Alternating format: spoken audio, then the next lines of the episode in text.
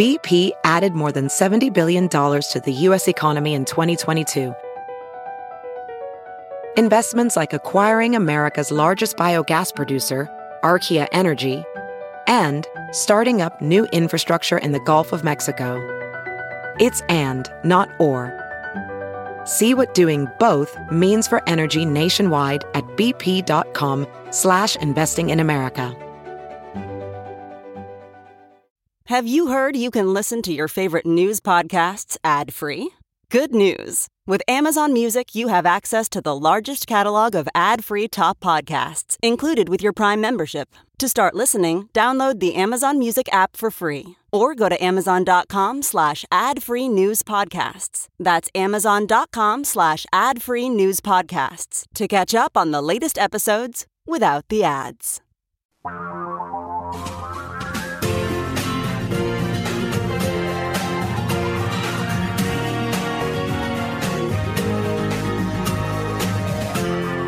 This is the Thom Hartmann Program.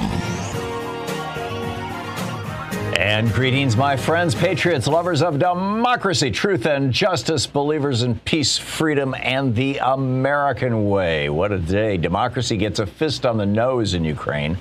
But in my opinion, that's just the beginning. The situation in Ukraine is complex, and the outcome is unknowable but it could be potentially world changing for free nations and the world itself in bad ways and potentially even good ways. I'll get into all that in just a moment. Also, why Viktor Orban and his buddies at Fox News appear to be supporting Russia. And we've got truckers invading Washington, D.C. on their way. I'll tell you about that in just a minute.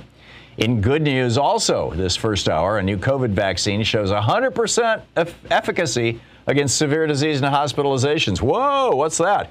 It's in the New York Times. I'll tell you all about that. Professor Richard Wolff is going to drop by. What will be the impact of the Russian sanctions on America? We discussed this briefly last week. I want to do a deeper dive. And also, the scary new Republican contract with America is emerging. It is mean, it is dangerous, it is bizarre in some ways. We'll, we'll dig into that in detail today. But first, my op ed today. This is just like we talked about, you know, what's going on in Ukraine.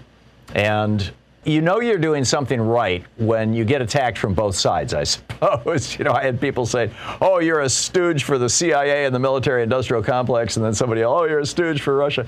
No, I, th- I think that there's, there's a lot of nuance to this, and a lot of it is missed by all of us.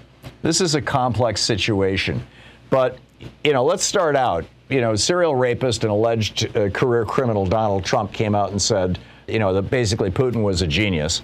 In fact, he said literally, this is genius, end quote. This is the same Donald Trump who was first impeached because he refused to give $400 million of the military aid to Ukraine because Ukraine refused, Zelensky refused to lie about Joe Biden on his, uh, you know, on, on, Trump's behalf. Um, but the, you know, the basic rule, the basic element of all law, I mean, going back biblical law, going back even before biblical law, is the old saying from the temperance movement back in the 1920s that your right to swing your arm ends where the other man's nose begins. Uh, we would update that to today to say the other person's nose begins, but you get the point. The integrity, bodily integrity, the border of your body is your skin, and it shall not be violated. When it's done physically, it's called assault. When it's done sexually, it's called rape. But the bottom line is, you may not violate the integrity of our body. Well, that's all. That's like rule one, first commandment of all law, all over the world, always has been. The international equivalent of that is you will not violate a, a nation's territorial integrity. And of course, that's what's going on right now, at least in the opinion of most of the world and this commentator in Ukraine. That said, the Biden administration finds itself in a really awkward position. Bernie Sanders yesterday came out and said, and I quote, Vladimir Putin's latest invasion of Ukraine is an indefensible violation of international law, regardless of whatever false pretext he offers. But like I said, that said, the Biden administration's in a really awkward position in large part because we did the same thing to Iraq. And we have to acknowledge that. This is why Antony Blinken was basically uh, referring in his speech at the United Nations last week to uh, previous times that America had come to the UN asking for military action, but you know he he made he was obviously you know referring to Colin Powell's speech when Powell and Bush and Cheney were all lying about Iraq having WMD as a justification for a war. But he said, you know, this time we're trying to stop a war, not not start one. But I think that this is, you know, this this this is something that is being used, shall we, shall we say, in the propaganda war uh, on behalf of, of uh, Russia and, and, and, against the United States in particular on this, although we, you know, we also had allies who participated in that uh, giant lie. Also, Ukraine is not a member of NATO and they're not a member of the European Union, and we have no explicit defense treaty with them, which is something that gets pointed out a lot on Fox News and in right wing media, where they're basically saying, yeah, go ahead, take it, it's no problem. And, and also, we have to acknowledge that back in, in 1991, there was this handshake deal between President George Herbert Walker Bush and Mikhail Gorbachev, the Secretary General of the Soviet Union, that NATO would not expand westward and or eastward, excuse me. And since then, you know, we've added, I believe, about a dozen NATO countries, many of them right up on Russia's border. If this was all about NATO, I think you could say that there was some sort of a justification. But it's not all about NATO. Uh, NATO has made it clear they're not going to let Ukraine in. The German foreign, the German uh, chancellor came out and said, "No, not while I'm alive." Um, but on the other hand, you've got you know this this handshake deal having been violated over and over and over again. Thomas Friedman, you know, if not, I'm not a huge fan of Thomas Friedman at all. Uh, you know, he's he's he's a, one of the biggest advocates of neoliberalism in the media, but you know, he published a piece in the Times yesterday basically saying the same thing. This is one of our biggest foreign policy blunders ever. There was no good reason to expand NATO like this. And and you know, Russia is pointing that out. And, and it gets particularly difficult when we say, well, Russia doesn't have the right to assert a sphere of influence, when for 200 years we have been doing the same with the Monroe Doctrine. President James Monroe in 1823 said basically the United States can meddle in any country it wants in Central and South America. And what did we do? We overthrew the government of Chile. We, we uh, in, in, invaded is not the right word. We, we stuck our nose into the affairs of El Salvador, Honduras, Guatemala. Uh, we have meddled in Mexico's internal politics. We've, we've uh, uh you know, we've uh, encouraged the, the so-called revolution in Argentina. Uh, you know, we I mean, it just goes on and on, right? So it's it's not like our our nose is clean here.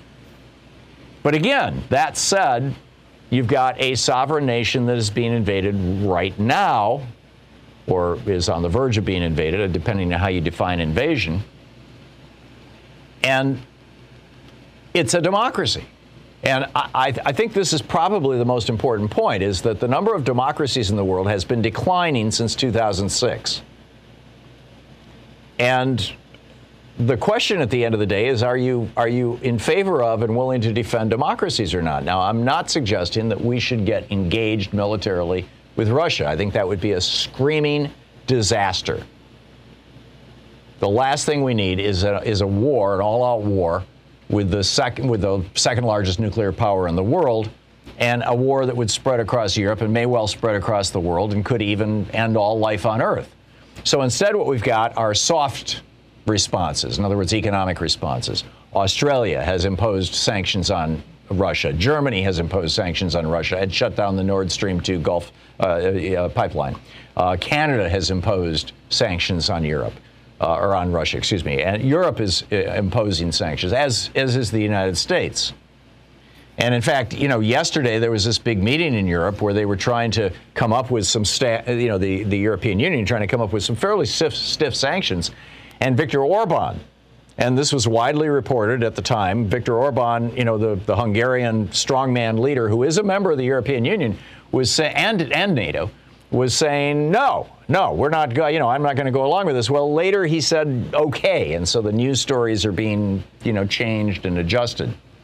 But the bottom line, in my opinion, is that sanctions rarely do any good. But on the other hand, you've got to say something. You've got to take a position. You've got to take a stand. Uh, but, you know, like we saw in Cuba, we saw in Iran, we saw in North Korea, we saw in Venezuela, Western sanctions just essentially strengthened those countries or you know in, increase the bond that they have with their people this whole rally around the flag effect So, bottom line, there's no good options for the West. And this isn't about the military industrial complex trying to make more money. It's, it's not, you know, again, the, the, the sale of or distribution of weapons to Ukraine is a, just a tiny drop in the bucket of, of the Pentagon budget. And there is no war in sight.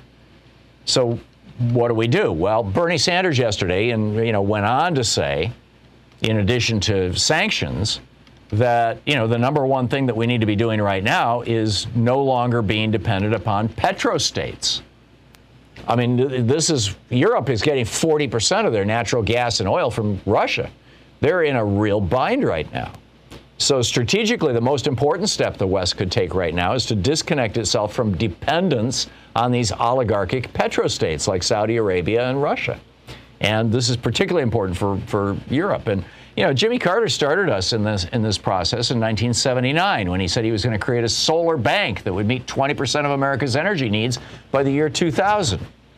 That, of course, went down in flames when Reagan moved into the White House and took down Carter's solar panels and reversed his policies and put us back on, you know, dependence on fossil fuels in Saudi Arabia.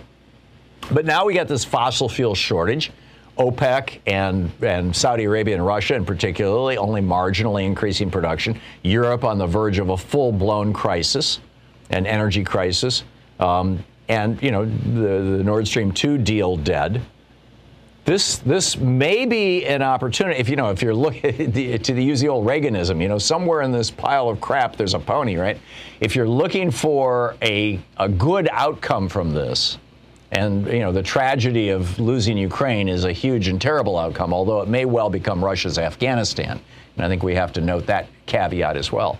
But the good outcome may be that this the, this increase in energy prices and this understanding now that that dependence on petrostates is like stupid will fuel now that wind and solar and other forms of green energy are actually cheaper than fossil fuels. I think is going to fuel an explosion in the in the adoption of these things. Also, you know what's going on with China? They're watching Russia take, you know, Ukraine, and they're looking at Taiwan you know, China has not yet weighed in on this thing. And so the whole world is kind of holding its breath in that regard. So where's this going to go? So I just wanted to lay it all out and tell you exactly where I stand and exactly what I'm thinking about this. There are no easy solutions. There are no, you know, we're not going to sloganeer our way out of this or name call our way out of this. And frankly, we're not going to sanction our way out of this. So anyhow, I got I've got a bunch of other uh, some incredible vaccine news, and uh, and Biden has called out the National Guard in D.C. I'll tell you all about that after the break. This is the Thom Hartmann Program. Stick around. We'll be right back as the Thom Hartmann Program helping you win the water cooler wars. Charles in Santa Monica. Hey, Charles, thanks for listening to KPFK. What's up? Hey, uh, have you uh, read over at ScheerPost the joint Russia China statement? I have not. Okay. Well, basically, what they're saying is. Is this from the last 24 be, hours, Charles? No, it's been up for a day or two. Okay. Uh, we want to control internet. We don't think you should mess around inside other people's countries and blah blah blah. So right. this whole thing, this whole thing, they're just they're just driving. Of course, who's going to make up the gas not going to Europe? Well, the United States frackers, right? And middle and the Middle East, actually, probably most of it will be coming out of out of uh, Qatar and UAE. But uh, I wanted to mention that um, you know uh, Bush put moved missiles into the uh, the ex-Soviet states and or made a deal with uh, Lockheed Martin to do that, and everybody got so upset. And when Obama got elected, everybody was he canceled the program, and everybody was relieved. Oh boy, gee, I'm glad it's not that stupid. And he immediately made a deal with General Dynamics to have a ship-based system that was then distributed to the same countries. So and and you know Bush said, "Oh, don't worry, Putin. This is all about Iran. Remember that? These right. missiles are to defend from Iran." And so he's been he's been watching this whole encroachment thing for a long time. He being Putin. He, he, being Putin. Right. And uh, you know, I agree with you that Ukraine should be like Finland, but this I don't hear I don't hear on the media when they talk about this stuff. They never go into context or background that you know Kennan warned us about this in 1997. Oh yeah. Yeah, and and and by the way, yeah, uh, yesterday in the New York Times, and it was it was kind of buried in this in this article in the New York Times. Uh, they said, and I'm I'm waiting for some other confirmation of this, but uh, you know, it's just this brief note that yesterday President Putin came out and said that Ukraine has to give up all of the weaponry that the United States has given them in the last couple of years, all of their quote advanced weaponry. In other words, they have to disarm themselves, or he's going to attack.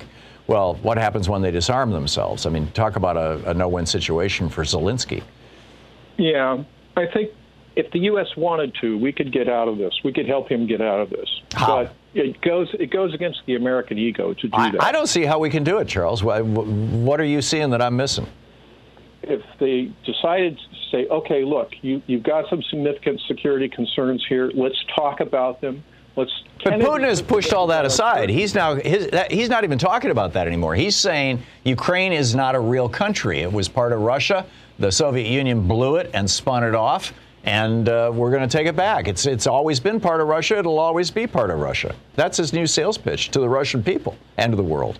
Well, yeah, he can say anything, just like Biden can say anything to us. No, but I'm saying, how do you respond to that? He's no longer saying this is about NATO. He's saying this is about Ukraine as part of us. Mm-hmm. It's, it's as if the United, well, it, it is exactly what President Polk said when he declared the, the Mexican American War and we took Texas and Arizona and New Mexico and Southern California from Mexico. Oh, this is part of America. I mean, you know, it's. There's- go ahead. There's plenty to talk about. How do we get off? How does Russia get off oil when it's their major export? Oh, it's You know? and I believe it's like 40. I've read it's 40 percent of their economy. I, yeah. Charles, thank you. Thanks for a thoughtful conversation. We'll be right back.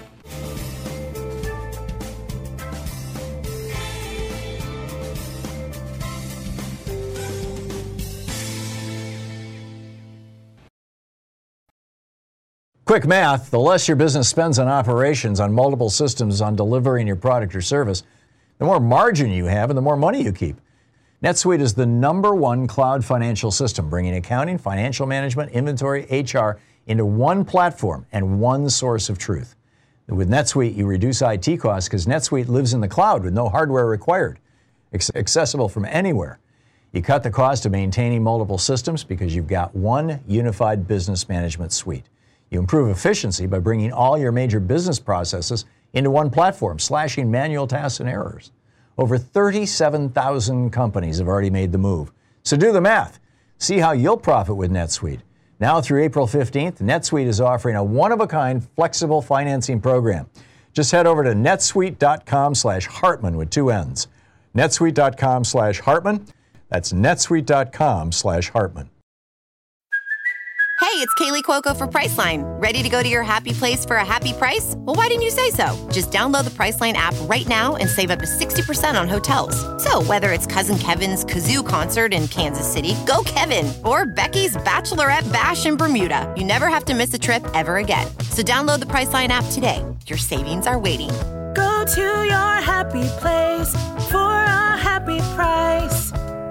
Go to your happy price, Priceline. Welcome back. A couple of other things in the news that I wanted to apprise you of that I think are uh, really consequential things.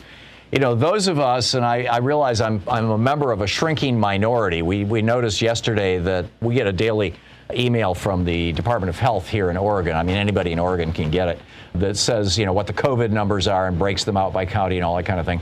And, you know, we were down to uh, uh, between one and 2,000 daily cases yesterday and the day before, but now, you know, today or, or yesterday, last night, I guess it was, it was over 3,000 again. What happened? Well, you know, over the weekend, people were like, hey, it's going away, so let's go to the restaurant or let's go to the movies, and boom, you know, we've got another COVID explosion. So I'm still waiting. I'm still waiting for something that's going to make me feel like, you know, I don't have to worry about getting brain fog or heart disease, basically. I mean, I, am not worried. I, I'm in pretty good health, even though I'm uh, an older guy. Uh, I'm not worried about dying from COVID, but I don't want to be disabled by it. Well, two companies have now come out, uh, Sanofi and, and Glax- GlaxoSmithKline, GSK, have now come out with a vaccine that was initially funded by Operation Warp Speed. Uh, Trump can take credit for this. Um, that they claim, and they're just they're submitting it now to the FDA and to the European authorities. Um, that two doses of this new vaccine, which is not an mRNA vaccine, it is just an old-fashioned vaccine that has a piece of a protein from the virus, so the body produces antibodies to that protein.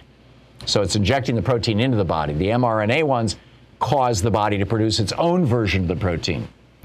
But anyhow, they're claiming 100% efficacy against severe disease and hospitalizations. They also say that if you use their new vaccine, this new Sanofi GSK vaccine, as a booster after having two shots of Moderna or Pfizer, that it increases antibody levels 18 to 30 times. That's 1,800 to 3,000%, if I'm doing my math right safe and well tolerated by adults, should be available presumably, you know, in the next few months. So hang on to that. I think this is really, really good news. Also, because it's just an old-fashioned protein vaccine. Number one, you don't have you won't have people freaking out that they think their DNA is going to be altered, which is nonsense. But hey, you know, it's got the name mRNA in it. The other vaccines. And two, because it's just an old fashioned protein based vaccine, it doesn't require the draconian refrigeration. So it'll work better in third world countries and maybe be more easily available. I'll tell you about the National Guard and uh, Joe Biden right after this, and then pick up your phone calls. Stick around. We'll be right back. Talk media for the sane among us, right here.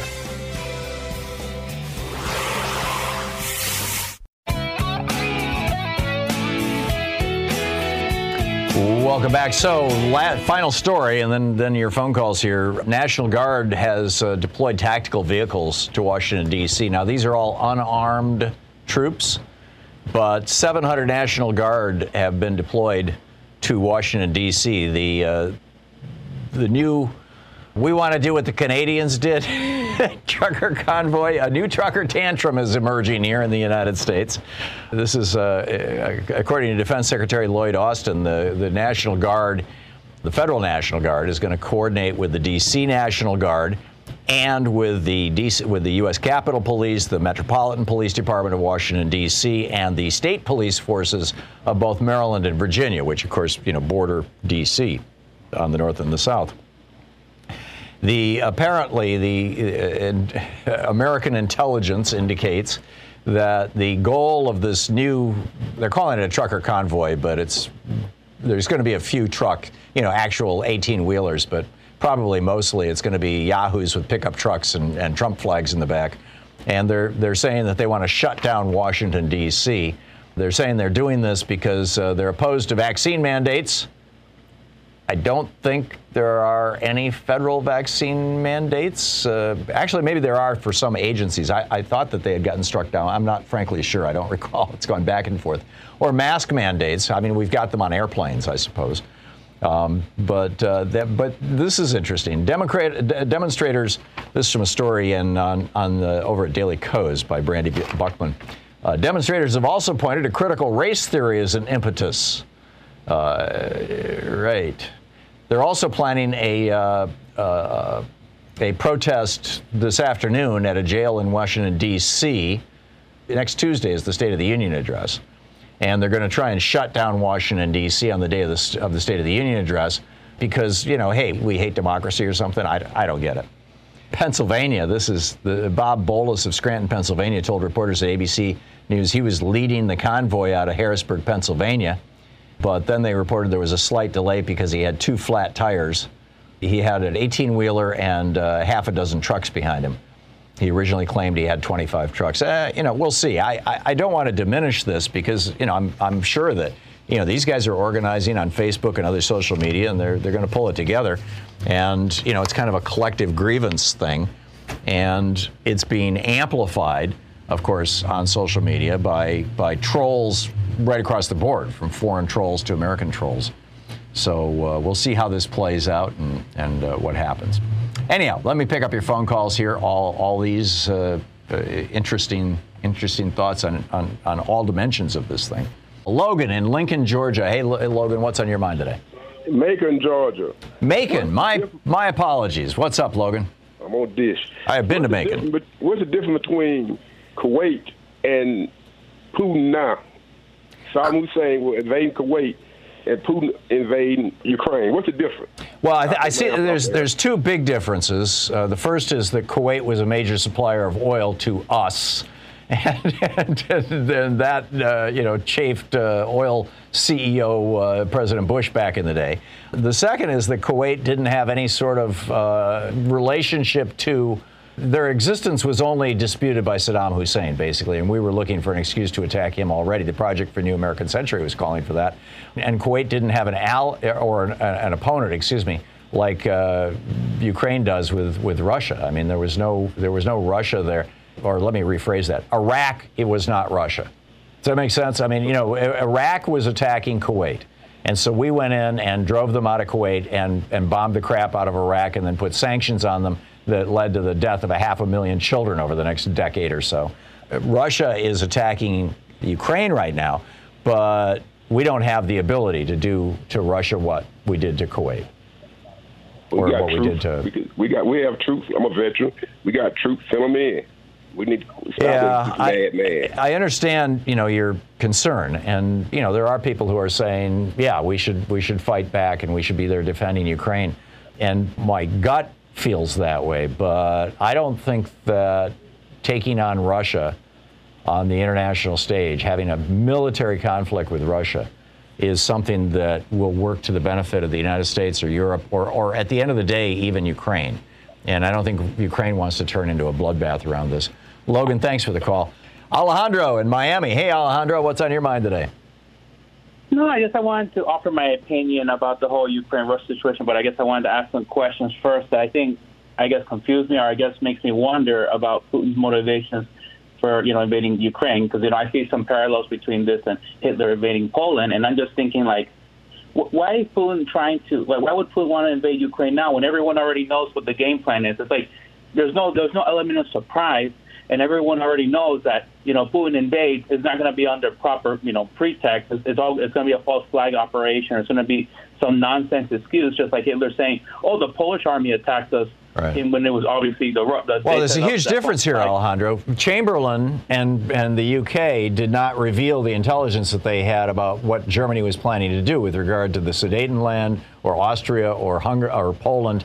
Um, Biden, you know, I think had Biden not come out and said, here's what's going on, here's our intelligence, here's what we know, which we didn't do when Putin went after Crimea, and what we didn't do, and which we didn't do, you know, in, in World War II.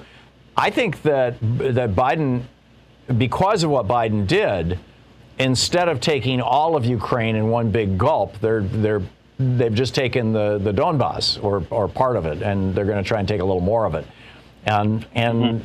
Uh, it seems to me like a victory is the wrong word, but seems to me like a successful counter intelligence operation, at least on the part of the United States, to, to just basically out what they were up to. Yeah, definitely, and then you would think that the Russians, knowing the consequences of their action, knowing that there's no legitimate basis to invade Ukraine and carve up another uh, part of Ukraine, and and to do it to get and to face all those economic sanctions, like you were talking yesterday about taking out, getting off the SWIFT network, how that would devastate the economy in Russia and stuff like that. And I'm like, don't the Russians at the end of the day care about making money? So why are they going to go to war to lose money and to be isolated diplomatically? Because of, of, of intervention in Ukraine, I just don't see what's the uh, Well, advantage for them the, the big question here, Alejandro, did Putin paint himself into a corner? Particularly by pitching to the Russian people that Ukraine's not a real country, it's actually part of Russia, and therefore it needs to be reunited. Thanks for the call. Stephen in La Habra, California. Hey, Stephen, what's on your mind today? Hey, Thom. Good to talk to you. Hey, I just wanted to kind of follow up on the discussion you had started about the Ukraine mm-hmm. crisis. Yeah. And and you we were kind of talking a little bit about what, what's motivating this, and certainly what I'm hearing in the news about you know this cultural appropriation of kind of a Russian homeland and all that. I don't actually buy into that entirely. I think that's just the pretext for what Putin is really after, and that is, I think, first of all, a kind of a, uh, re-emergent Russia, if you will, or kind of a reclaiming the Russian Empire that I think, you know, by putting Russia as a main player on the world stage like it used to be, I think that's really part of his goal. And one of the ways he's doing that is by by uh, subduing or at least making sure that Ukraine doesn't fall into the Western sphere of influence. you know, with Europe or right. or even NATO. Right. I think his real objective is just to make sure that by discrediting the the Western response, because let's face it, they're not going to be able to stop him, and even with sanctions, economic sanctions might do something. But I think that Putin has shored himself up by making that agreement with China to, to make sure he's got a market for the oil, which is Russia's main economic export. So I think really his primary objective is to discredit Western democracy, uh, which is frankly the main, uh, I guess, alternative to his uh, autocratic you know the the autocracy that he runs over there in Russia. Yeah, I think he's getting the band back together, you know, and, and he has yeah, you yeah. know publicly for two decades now lamented the breakup of the Soviet Union, saying it was probably the worst disaster in his lifetime, and uh, yeah. and and also. You know, Ukraine is the breadbasket of Europe. It's the fifth largest producer of wheat in the world. It has huge oil and coal reserves and, and the potential for massive fracking reserves. Uh, you know, and and and it's the gateway between Russia and and Europe. You know, it, it was the path through which uh, a lot of the uh, a lot of the the Soviet forces came back in the day to, to take on Germany, or th- through which Germany uh, attacked Russia. You know, for that matter, yeah, or the Soviet indeed. And and so you know there are geopolitical things there. There's a lot of money there. There's mineral wealth there. There's oil there. There's there's food there. There's a lot of things that will really help Russia if they can acquire them. The problem that I think they're facing is that if they go beyond the the Donetsk, they are going to probably be facing a protracted insurgency, much like they faced in Afghanistan. And I'm not sure that they have the stomach for that, but maybe. I mean, you know, we'll see. Stephen, thank you for the call. We'll be right back.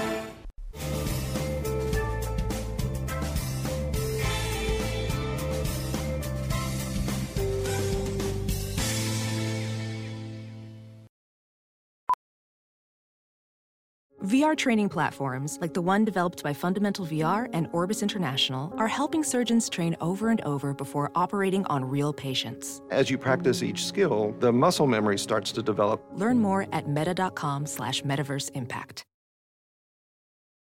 As you write your life story, you're far from finished. Are you looking to close the book on your job? Maybe turn a page in your career? Be continued at the Georgetown University School of Continuing Studies. Our professional master's degrees and certificates are designed to meet you where you are and take you where you want to go. At Georgetown SCS, the learning never stops, and neither do you. Write your next chapter. Be continued at scs.georgetown.edu slash podcast. Last week, when we spoke with Professor Richard Wolff, we uh, were talking about what might happen if uh, Ukraine gets invaded, what happens if there's war in that region, what happens if there are sanctions and that sort of thing. Well, now we're seeing it play out in real time. So I want to check back with Professor Wolff and see his, uh, catch his thoughts on all this stuff. Uh, you know, the, the latest now that we have some actual real uh, impacts and real numbers. He's a, the uh, professor of economics, co-founder of Democracy at Work.info, the author of numerous books. His latest, "The Sickness Is the System: When Capitalism Fails to Save Us from Pandemics or Itself." And you can tweet him. You can find him on Twitter at Prof Wolff with two F's on the end. Uh, rdwolf Uh, Professor Wolff, welcome back. So, what what are you seeing as the impact? A, the conflict, B, the, the shutting down of Nord Stream 2, and C, these sanctions that we are putting on Russia? Well, as you know, uh, Thom, I try to ap- approach things historically. And let me begin briefly with that. The United States has been slapping sanctions in the 1990s, uh, the first 20 years of this century, over and over again uh, against a whole host of countries, but particularly Russia and particularly China. And let me be blunt here. There's not a shred of evidence to indicate that the ostensible foreign policy purposes that these sanctions were intended to achieve were in fact achieved. Uh, when Russia went into the Crimea in 2014, there were all kinds of sanctions. Did they leave the Crimea? No. Did they stop with their attitude of, of protecting themselves by controlling to some extent what goes on in in uh, the Ukraine? No. Did it prevent them from doing what they've just done? No. Uh, the, there's no evidence at all that these sanctions are effective in changing foreign policy. But there is a lot of evidence that they do change us internally. Uh, for example, when President Trump said, I'm putting tariffs on Chinese goods, and boy, will make the Chinese pay. Many of us who are economists and teach basic economics had to point out not that it worked all that well, that tariffs are paid here by the American companies uh, that import stuff from China and are usually passed on to the rest of us as higher prices. We, not the Chinese, would be paying.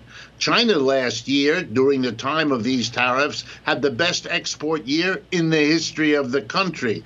The sanctions didn't hurt them, but it did contribute to the inflation here. Uh, again and again, you're going to see it now too. It's a little hard to predict because we don't know how long these will last. And we don't know what reaction the Russians, Chinese, who are now their allies, uh, what steps they will take. And they have reacted in the past with their own sanctions. So here's what we're fairly confident of the price of oil and gas is going to go up. That's for sure. How far, how long, we don't know. But since that's an input to every other price, because everything that comes to us in, in a store had to get there by a truck, which uses uh, oil or gas, we're going to see our inflation get worse. And then there's going to be a real moment for the American people. Is it worth the damage you are going through to f- maneuver around a place on the map which, let's be honest, most Americans could not find. Well, and and I know that the uh, uh, Obama administration was, and, and, and frankly, the Bush administration before them was claiming that the sanctions on Iran brought Iran to the negotiating table with regard to the JCPOA, as I recall it's called. Um, but I, I, to the best of my knowledge, that's the only time that anybody has ever even claimed that sanctions have been effective. I mean, all it did, all sanctions did with Cuba, for example, was create a rally around the flag around Fidel Castro. All the sanctions did on Venezuela was turn Hugo Chavez into a superhero. Uh, you know, uh, uh, we've seen that repeated, so I, I, I get that. Um, and but but uh, with regard to the price of oil.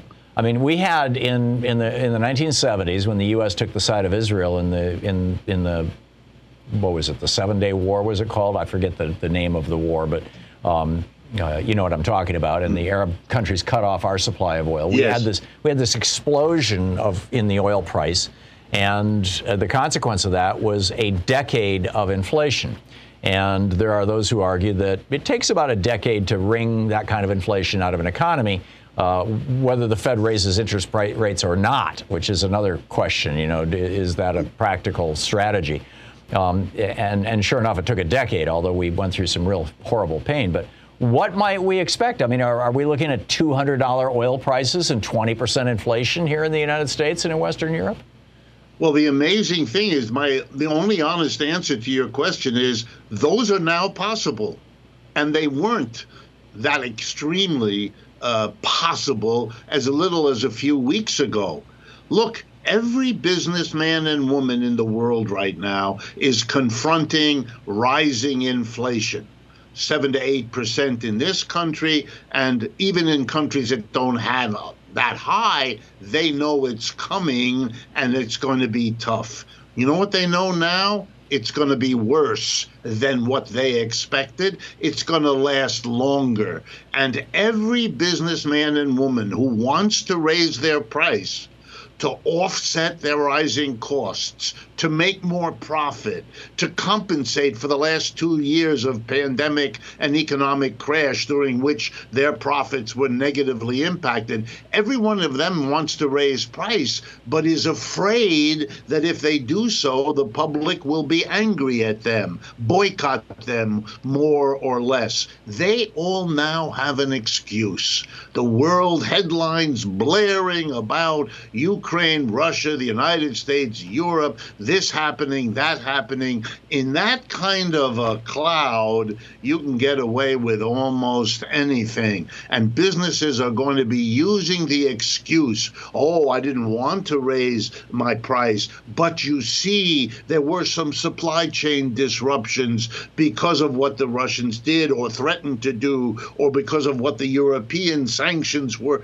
and on and on and on. And in that smoke, they will get away, which is one of the few things you're confident of looking at this is that whatever happens on the ground in the Ukraine, the cost to the American people in inflation, in all the dislocations of an inflation, in the growing gap between rich and poor that inflation always imposes on people because the workers cannot catch up with wages uh, to keep pace with the rising prices most of the time. You put all that together, and we're going to be paying yet again for a foreign policy like the tariffs in China that did not do what they were used to excuse. It's very hard, and I see it in the European press. It's very hard not to think at this point that Mr. Biden, who's had a lot of troubles in his first year or so, now can be Mr. Tough Guy and look a little bit better,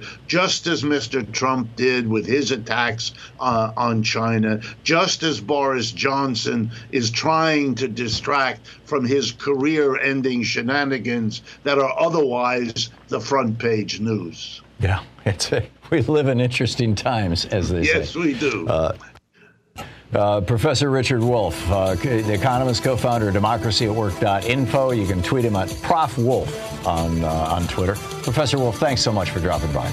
Thank you, Thom. Always great talking with you. We'll be back. The scary new GOP contract on America is emerging. It is mean and dangerous. And Donald Trump Jr. just got sued in a lawsuit. I'll tell you all about it. I promised to tell you about this this uh, Rick Scott's new contract on America. This is this is astonishing. He's calling it the 11 point plan to rescue America. Uh, it's 31 page manifesto, and uh, the, here are some of the here are some actual quotes from it. Just just so you know, Brandon Gage uh, uh, pulled these all together and published them over on Alternet.org. Uh, number one, our kids will say the Pledge of Allegiance, salute the flag, learn that America is a great country, and choose the school that best fits them. We will inspire patriotism and stop teaching the revisionist history of the radical left. Our kids will learn about the wisdom of the U.S. Constitution, the Bill, Bill of Rights, and the Founding Fathers. Public schools will focus on the three R's, not indoctrinate children with critical race theory or any other political ideology. Okay, so the small government conservative wants to take over our schools and make sure that they teach exactly what he wants taught. Number two, government will never again ask any American citizen to disclose their race, ethnicity, or skin color on any government forms. We are going to eliminate racial politics in America. Right. In other words, uh, you know, A, we're not going to be able to identify places where uh, right wingers are, or, or white people in general, are, are actively suppressing uh, the rights, economic rights, political rights of people of color, whether they be Native American, whether they be Hispanic, Asian, African American. Uh, no, we're no longer we're no longer going to be concerned about that. It's you know it's just we're going to go back to the old days, good old days, 1955. You know, white people in charge. End of discussion. Number three, the soft on crime days of coddling criminal behavior will end. We will refund and respect the police because they, not the criminals, are the good guys. We will enforce our laws. All right. Well, let's start out by enforcing our laws against, you know, the, the, the, the all the various things that Donald Trump, all the laws that he broke. Uh, number one. Number two. No Democrats are calling for the defunding the police. I know the Republicans love to promote this. The Republicans are all, hey, uh, defund the police. Yeah. Um, but uh, this is this is pathetic. Um, number four, we will secure our borders, finish building the wall, and name it after President Donald Trump. Right. We have a pretty effective border wall to our south. I, I realize that some people get through it, um, but we have to have a uh, a. Uh, there are there are large parts of it that you know are not places where people are passing through. B, the places where people are passing through, they're largely being captured And uh, C, we need, we, we need to ask the question, I think it's far more important why is this happening? You know, what are what what is going on in Central America that's causing people from Guatemala? By and large, it's not people from Mexico coming into the United States. It's people from Guatemala, Honduras, Nicaragua, El Salvador. Why? Well, because of the political instability that we caused down there, number one. And number two, because climate change is ravaging some of their farms and creating massive poverty. Why don't we deal with the cause of this problem rather than the symptom of it? Uh, number five, he says, we're going to grow America's economy, starve Washington's economy, and stop socialism, reduce the government workforce by 25%. Right. So, no more national parks.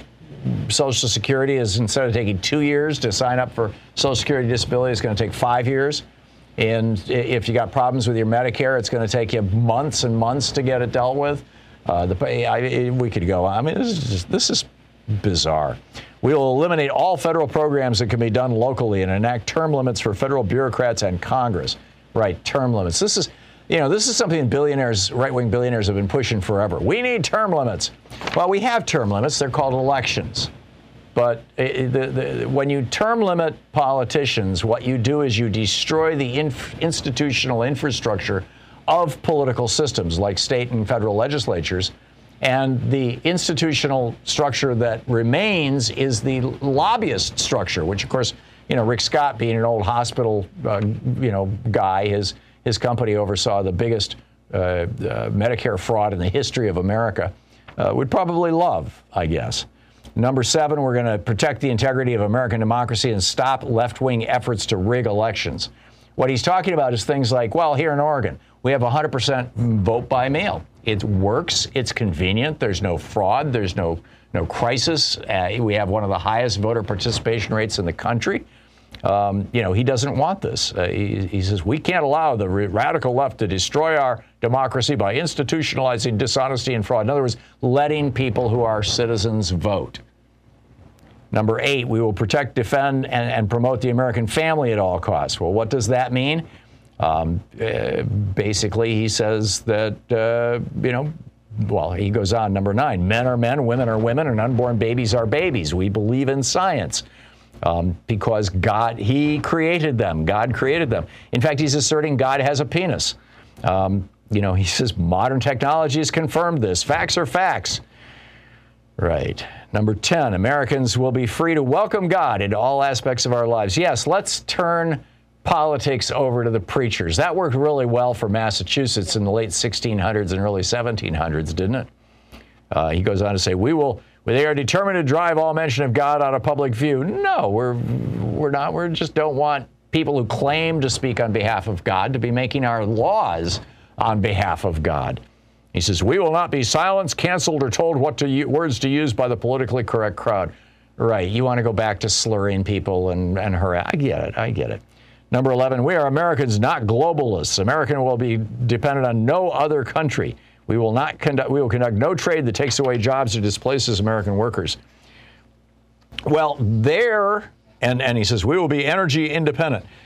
If it wasn't that he was talking about fossil fuels, I would say, okay, maybe you've got a point there. And this is probably the one thing that they're saying, you know, let's bring our jobs home, that people have been saying across the spectrum ever since Ronald Reagan and George Herbert Walker Bush negotiated NAFTA and the and the General Agreement on Tariffs and Trade that led to the World Trade Organization that in in aggregate led to over 60 million factories going overseas. It's the one item out of his 11 points where Rick Scott may find some agreement, but he's not the first to say this. He's coming along and saying, "Oh, I'm a great original thinker." Come on, give me a break. Yes, it's the end of the era of neoliberalism.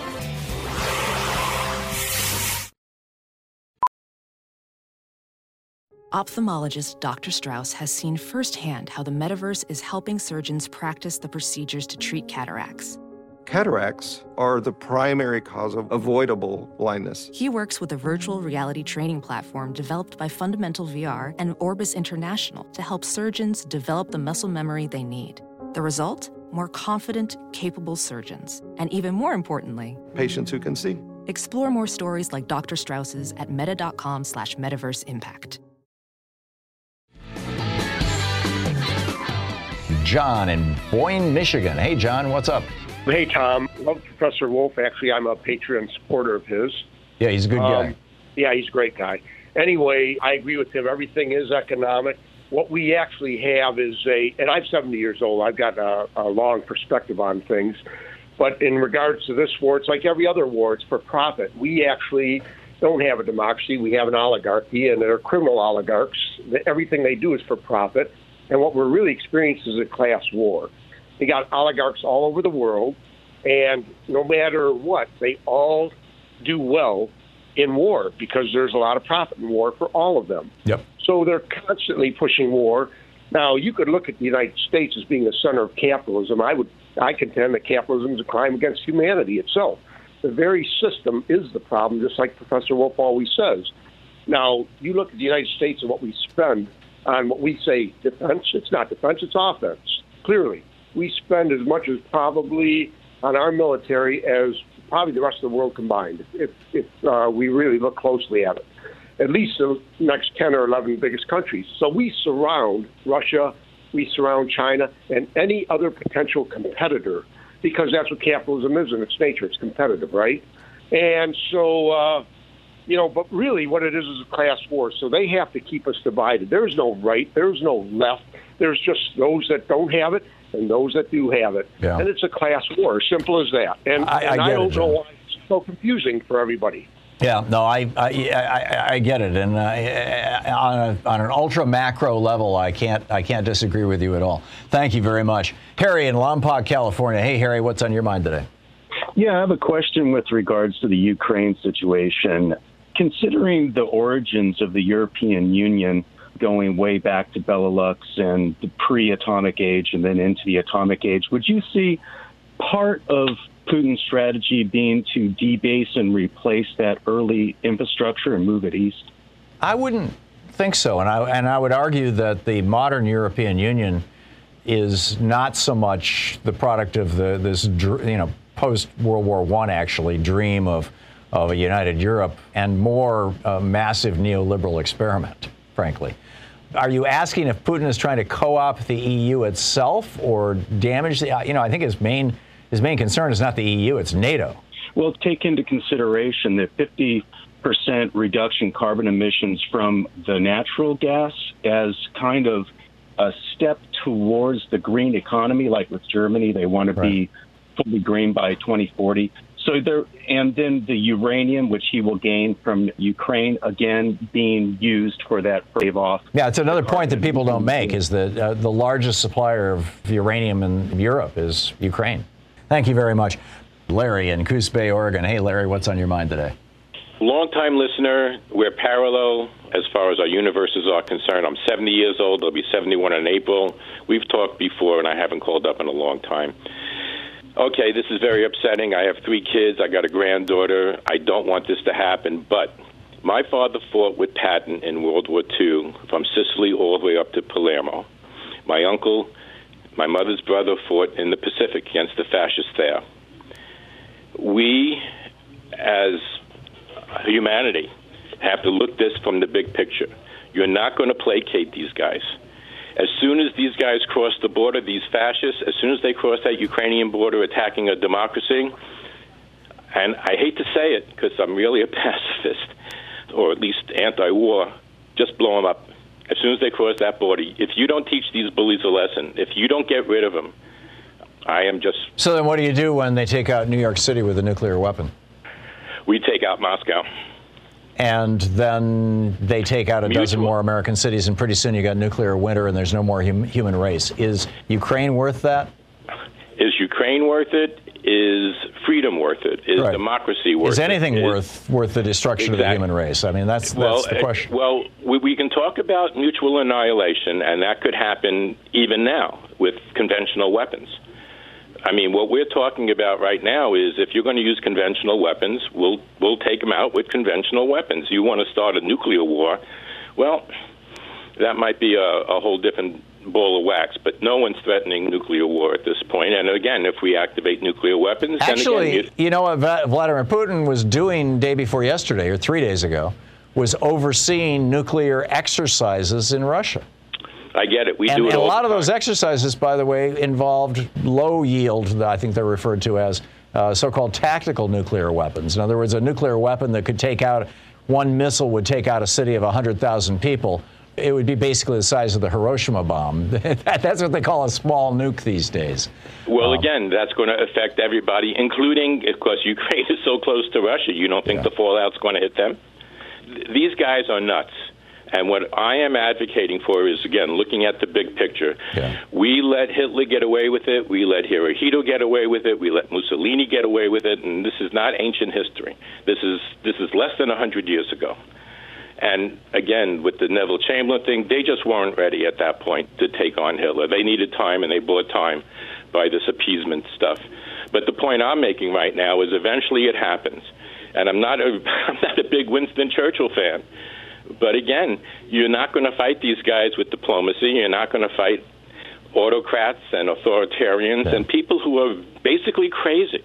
Well, with You're the exception of with the exception of Sweden and Finland, there are, uh, to the best of my knowledge, uh, pretty much all of Western Europe now is part of NATO. And that is a military line in the sand. I mean, you know, I, I, I think, frankly, it's a shame that we didn't put uh, Ukraine into NATO back in 2014. That should have been our response, but Obama wasn't willing to go there. Larry, thank you for the call. I, I get your outrage. Don in Wheaton, Illinois. Hey, Don, thanks for listening to WCPT. What's up? Yeah, hi, Thom. I just wanted to uh, join in the conversation. The person who had infiltrated the Tea Party movement, Rachel Maddow, also during those times was pointing out, and they circled on on a screen faces that appeared in all these different cities. So it was the same people going from city to city in buses and then having new press conferences, and it was being covered by the media like, "Oh my God, there's this nationwide, you know, backlash against Obamacare," when it was just Yes, a scam. Yeah, with corporate printed posters that were handed out, and Right. they looked like uh, grassroots people. You know, made these signs. Right. Interesting. But anyway, that's all I wanted to add. That's that's a good one, Don. Thank you very much. I appreciate it. Mitchell in Hilo, Hawaii. Hey, Mitchell, what's up? You know, with Putin and this false flag invasion, he's taking a play out of the Nazi playbook to invade Poland. It may well be. Yeah, it, there there certainly is an echo of that. You know, after World War II, the Soviet Union wanted that buffer because of being invaded. They lost so many people, civilians and soldiers. That's what they, that's what he's trying to bring back. Well, that's what that's what he was saying was before was he he wants that buffer and he doesn't want NATO in that buffer.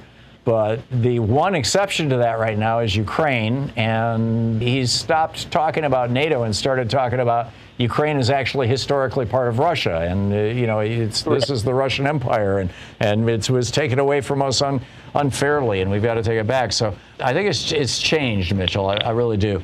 Thanks a lot for the call, Gene in Summerville, South Carolina. Hey, Gene, what's on your mind today? Hi, Thom. I was just thinking about this Putin guy. He, I feel like he's not going to make a full scale assault on Ukraine because he's doing this because he's jealous of Trump. Four years Trump ruled the TV. He was his face was on every day, a lot of times, 24 hours a day, and Putin is jealous of that. And he's got the brain of Trump because a 12 year old. That's about how he's reacting. I, don't believe. Uh, respectfully, Gene, I think he's a lot more sophisticated, uh, a lot smarter than Donald Trump, and probably not prone to jealousy. I mean, he's an extraordinarily rich and powerful man. He knows how to wield power. He's a former KGB officer. He, the whole great power dance. Uh, this is not to praise him, but to just acknowledge the simple reality that he's not a dolt. Uh, you know, and, and I and I frankly think that Donald Trump is a dolt. So, you know, respectfully, I, I, I disagree. He could be right, but I, I, I don't think so. Well, Putin is is in a position where the whole world is going to be against him, and he's going to lose big time eco- economically. I think, yeah, I, with that, I agree. And I think that that is not what he was expecting. I, I really think that he's been outplayed by Joe Biden in some regard. Thanks a lot for the call. Uh, Howard in Jenison, Michigan. Hey, Howard, what's on your mind today? Hi, Thom. I was listening to part of your conversation with Dr. Wolff, Mm-hmm. and the inflation versus stopping Putin is a concern. He's worried about the inflation, but what about Putin moving into Poland or the Baltics or all the other stuff, how do you actually stop them? With NATO. Poland is going to war. I'm Poland is part of war. Poland is part of NATO. No, I, th- I think that NATO would respond militarily. They've been saying this all along. I think that Putin knows it. I don't think he wants a nuclear war any more than we do. Uh, I think that even with regard to uh, Ukraine, there's a lot of bluffing going on, but but we don't have a legal basis for defending Ukraine. It's not part of the EU. It's not part of NATO. We don't have a, a mutual defense treaty with them. We do with Poland and and and Latvia and Estonia and Lithuania and you know all those all those Baltic countries, that whole strip of countries going right up toward Finland, and and Right. and frankly, I think that the unintended consequence that that uh, you know Russia's going to see coming out of this is that Sweden and Finland, which so far have been the two European holdouts saying we're not going to join NATO, we'd rather be neutral. I, I, I think that there's a really good chance that within the next year you're going to see them both join NATO. Okay. Yeah, I was just curious because uh, I understand the inflation. I'm not quite as concerned about it as maybe a lot of other people are, but I'm willing to sacrifice a little more expense to stop him where he is. Yeah. And if that's paying higher gas prices, you know, I'm okay with that. Well, the, yeah, you may be, and I may be, Howard. Um, you know, we may have the luxury to be able to deal with a little inflation, but A, a lot of Americans aren't, and B, the, the Republican politicians out there definitely aren't. They are going to demagogue this issue as long and as hard and as far as they can. Howard, thank you for the call, and thanks for listening to us on Sirius XM. We will be back tomorrow. Thanks so much for being with us today. What a day, huh? Uh, and in the meantime, don't forget democracy is not a spectator sport. It requires all of us. It requires action. You can't, democracies are dynamic things. They die if they are not fed, if they're not nurtured, if, if people don't participate in them. And our democracy is in trouble. You need to get out there and get active. Tag you're it. Have a great afternoon. Be good to the people around you and yourself, and take care. We'll see you tomorrow. You've been listening to Thom Hartmann. For audio and video archives, visit thomhartmann.com.